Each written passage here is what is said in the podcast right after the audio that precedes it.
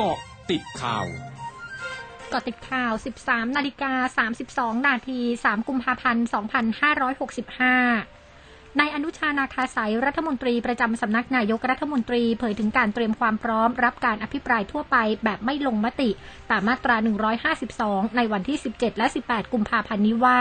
ไม่มีอะไรน่ากังวล ชี้เป็นเรื่องดีที่ฝ่ายค้านหรือสมาชิกสภาผู้แทนราษฎรได้ใช้สิทธิ์ตรวจสอบตามรัฐธรรมนูญ หรือใช้เวทีสภาในการเสนอแนะทำความเข้าใจประเด็นที่เป็นปัญหาของสังคม พร้อมเป็นการเปิดโอกาสให้รัฐบาลได้ชี้แจง หรือนำมาปรับปรุง ส่วนปัญหาราคาสลากกินแบ่งรัฐบาลเกินราคา ขณะนี้อยู่ระหว่างการลงทะเบียนผู้ค้าตามที่เคยประกาศไปแล้ว เน้นย้ำว่าจะต้องทำให้โปร่งใส ซึ่งในอนาคตจะพยายามทำให้ผู้ที่ได้รับจัดสรรโคต้าไม่สามารถเปลี่ยนมือได้ เชื่อจะไม่มีสลากราคาแพงอีกต่อไป นายอุตมะสาวนายนผู้ร่วมก่อตั้งพักสร้างอนาคตไทยเผย ขณะนี้พักอยู่ระหว่างดำเนินการสู่สนามเลือกตั้งครั้งหน้า ที่ต้องการส่งผู้สมัครครบทุกเขต และรอการตัดสินใจของนายสมคิดจตุศรีพิทักษ์อดีตรองนายกรัฐมนตรี ว่าจะเข้าร่วมทำงานกับพักเมื่อใด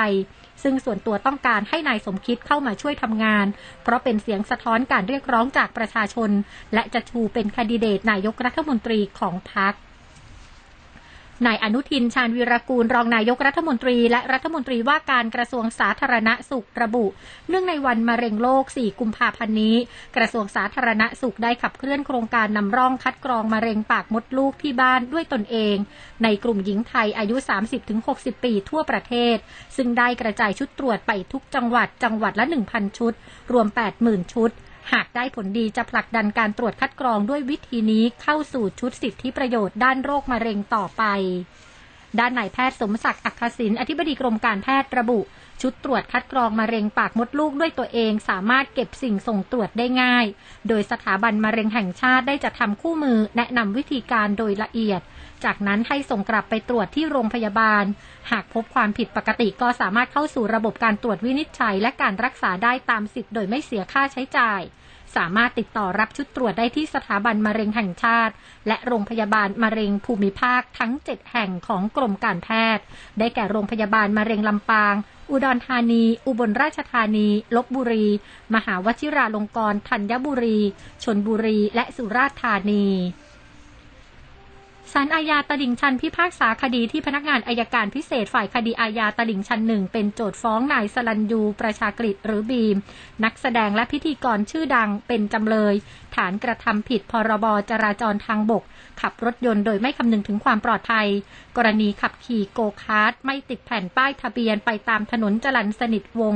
ในลักษณะขับขี่หวาดเสียว โดยสั่งปรับ 1,000 บาทจำเลยให้การรับสารภาพลดโทษให้กึ่งหนึ่งคงปรับ 500 บาททั้งนี้ภายหลังฟังคำพิพากษาและจ่ายค่าปรับแล้ว บีมสรัญยูได้รีบขึ้นรถเดินทางกลับออกไปทันที โดยผู้จัดการส่วนตัวชี้แจงว่าบีมติดถ่ายละครจึงต้องรีบเดินทาง สำนักงานสาธารณาสุขจังหวัดนครศรีธรรมราชรายงานสถานการณ์โรคโควิด -19 วันนี้มีผู้ติดเชื้อรายใหม่ 185 ราย เป็นผู้ติดเชื้อในจังหวัด 183 ราย เป็นผู้ติดเชื้อจากต่างจังหวัดเข้ามารักษาในพื้นที่ 1 ราย และติดเชื้อจากในเรือนจำและทันทสถาน 1 ราย รวมยอดผู้ติดเชื้อสะสมระลอกเดือนมกราคม 2565 จำนวน 5,192 ราย ไม่มีผู้เสียชีวิตเพิ่ม รวมผู้เสียชีวิตสะสม 15 ราย ช่วงหน้าคืบหน้าข่าวอาเซียนค่ะ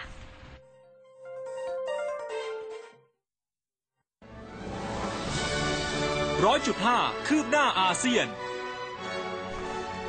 โฆษกกระทรวงการต่างประเทศกัมพูชา เผยวันนี้ตัวแทนที่ไม่ใช่ฝ่ายการเมืองในเมียนมาได้รับเชิญให้เข้าร่วมการประชุมกลุ่มรัฐมนตรีต่างประเทศอาเซียน วันที่ 16 และ 17 กุมภาพันธ์ และประเทศสมาชิกอาเซียนอย่างไม่บรรลุฉันทามติในการเชิญรัฐมนตรีกระทรวงการต่างประเทศเมียนมาเข้าร่วมประชุม สำนักข่าวรอยเตอร์รายงานการเปิดเผยจากเจ้าหน้าที่ระดับสูงของรัฐบาลสหรัฐระบุว่า ประธานาธิบดีโจไบเดนของสหรัฐวางแผนเยือนหลายประเทศในเอเชีย ในช่วงฤดูใบไม้ผลินี้ ซึ่งจะเป็นการเยือนเอเชียครั้งแรกในฐานะประธานาธิบดีสหรัฐ ซึ่งรวมถึงการประชุมสุดยอดรวมกับพันธมิตรสำคัญของภูมิภาคในญี่ปุ่น สำนักสถิติเกาหลีใต้เผยในปี 2564 มูลค่าการทำธุรกรรมช้อปปิ้งออนไลน์อยู่ที่ 192.9 ล้านล้านวอน เพิ่มขึ้นร้อยละ 21 จากปีก่อนหน้า และทำสถิติสูงสุด นับตั้งแต่เริ่มรวบรวมข้อมูลในปี 2544 จากความต้องการที่แข็งแกร่งทั้งด้านบริการส่งอาหารและอุปกรณ์อิเล็กทรอนิกส์ ท่ามกลางการระบาดของเชื้อไวรัสโควิด -19 ทั้งหมดคือเกาะติดข่าวในช่วงนี้ภัยดัญญางานสถินรายงานค่ะ